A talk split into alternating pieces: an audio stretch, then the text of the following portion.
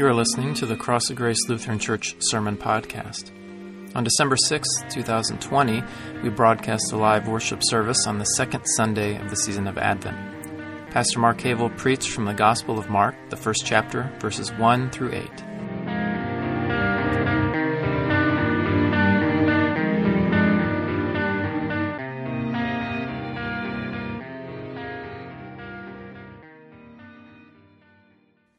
The beginning of the good news of Jesus Christ, the Son of God. As it is written in the prophet Isaiah See, I'm sending my messenger ahead of you to prepare your way, the voice of one crying out in the wilderness, Prepare the way of the Lord and make his paths straight.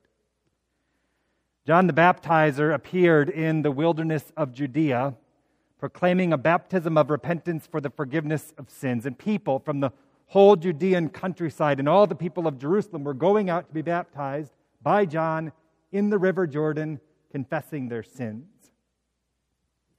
John was clothed with camel's hair.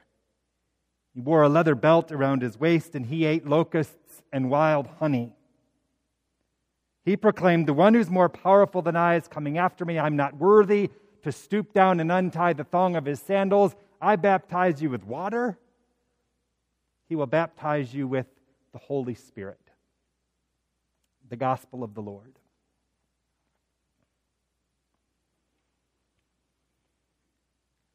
This weekend, my oldest son, Jackson, and I found ourselves binging a new Netflix show called The Confession Tapes.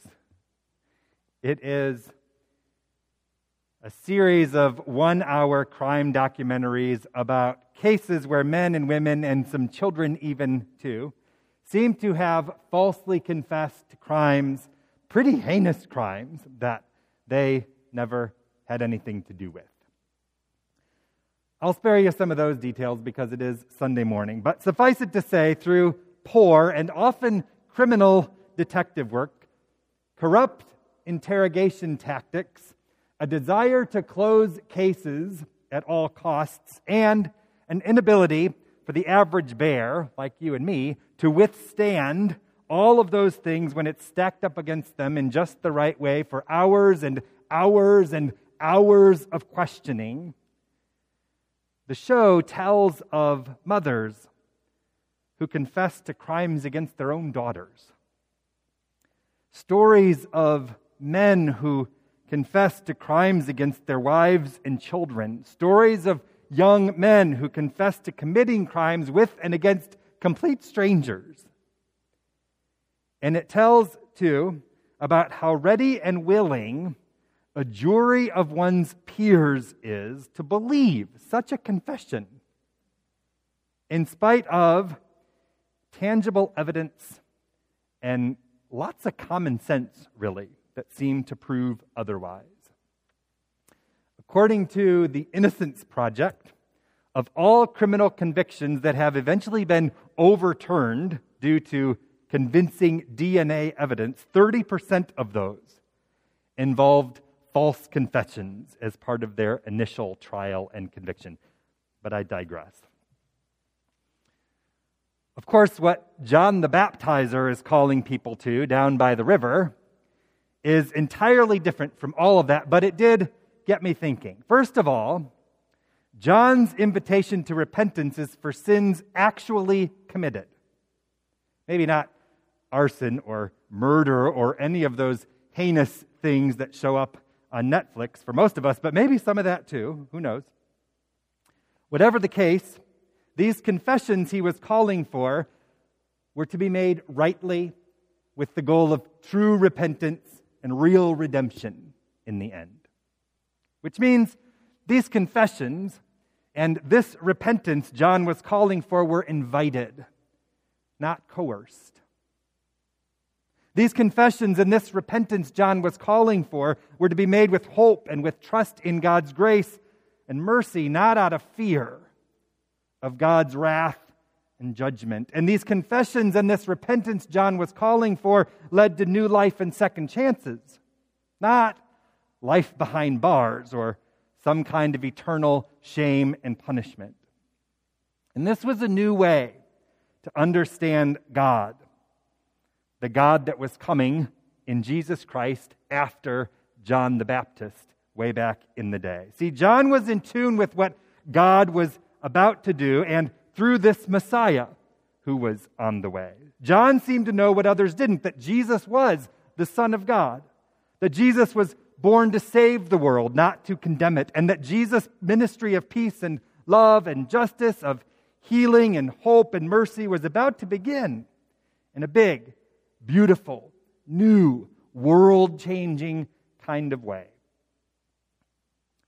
And John the Baptizer just wanted everyone to be in on it.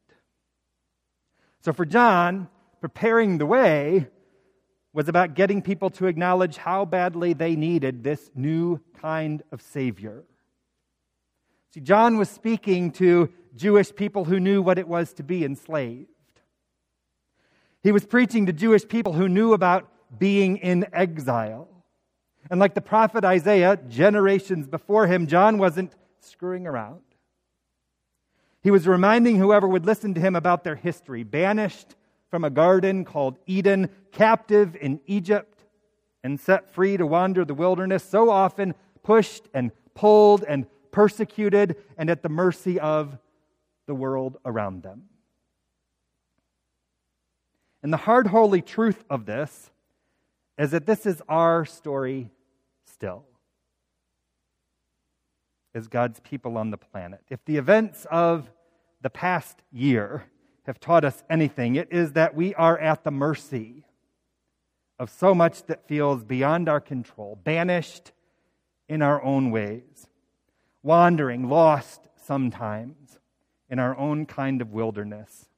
We are a law abiding people who pay our taxes, I hope, who abide by the speed limit most of the time, but who are at the mercy of social and political systems that seem so broken in so many ways. We are a people feeling exiled from our church buildings, from where we work, from where we go to school, from our friends and our neighbors and our families, even. We are people wringing our hands and clenching our fists with more anxiety and more fear, more frustration and more sadness, more uncertainty, and so much that we can't possibly know about what in the world is coming next. And to be honest, I can't help but wonder if all of this, for the likes of most of us, listening to me anyway, is just a small glimpse of how most of the rest of the world lives more of the time than people like you and me have been willing to see or to accept or to understand. Which means John the Baptist's warnings and wishes and his welcome to the river are for all of us, me included, in still new ways this time around if we will let them be. What I mean is, I've been trying to recognize in all of this pandemic fear and frustration that this is nothing new for a lot of people in God's world. So many out there are worried about their health and their health care and that of their loved ones like this every day, all the time. I'm trying to recognize that so many nations around the globe live constantly, year after year after year, with the kind of social and political tension we've been wrestling with lately in our little neck of the woods. I'm trying to recognize that the day to day frustrations and uncertainties we're feeling about work or school or worship are a way of life for more people, more of the time out there in the world. And I, like many of you, I think, am just getting a taste of that in a way I never expected. And I'm embarrassed by that ashamed even sometimes when the fullness of it hits me. And all of it makes me want to break out my camel haired coat, my leather belt too, and like John the Baptist, call all of us to task like some carnival barking street preacher out in the wilderness. And I want to say, what if we complained less and confessed more? What if we complained less and confessed more? What if we stopped complaining about how inconvenient all of this is and confessed instead our greed and our selfishness and our entitled living? What if we stopped complaining about everyone with whom we disagree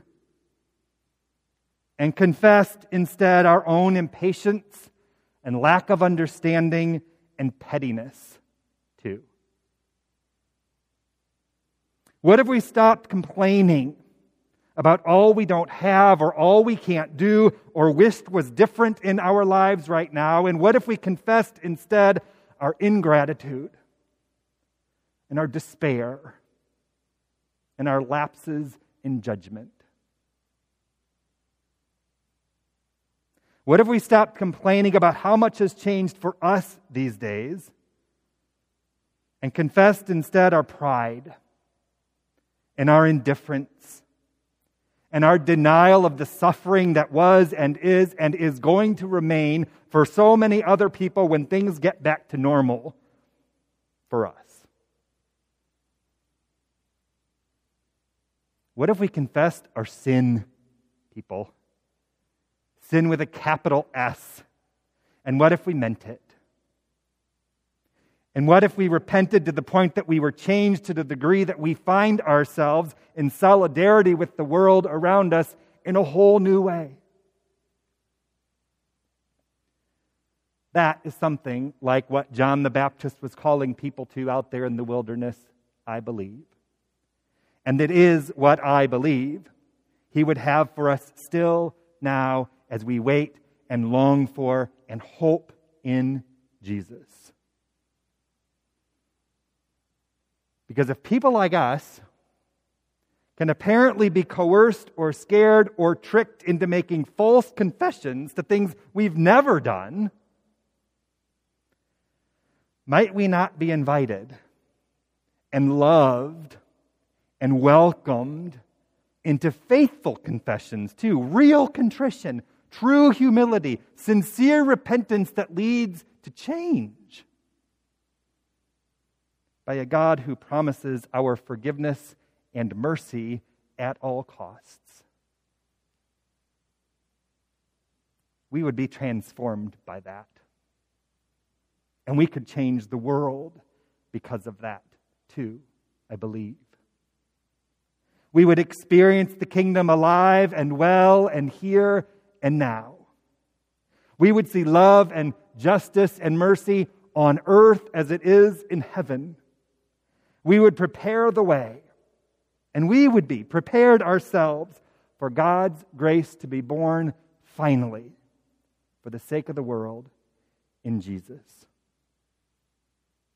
Amen.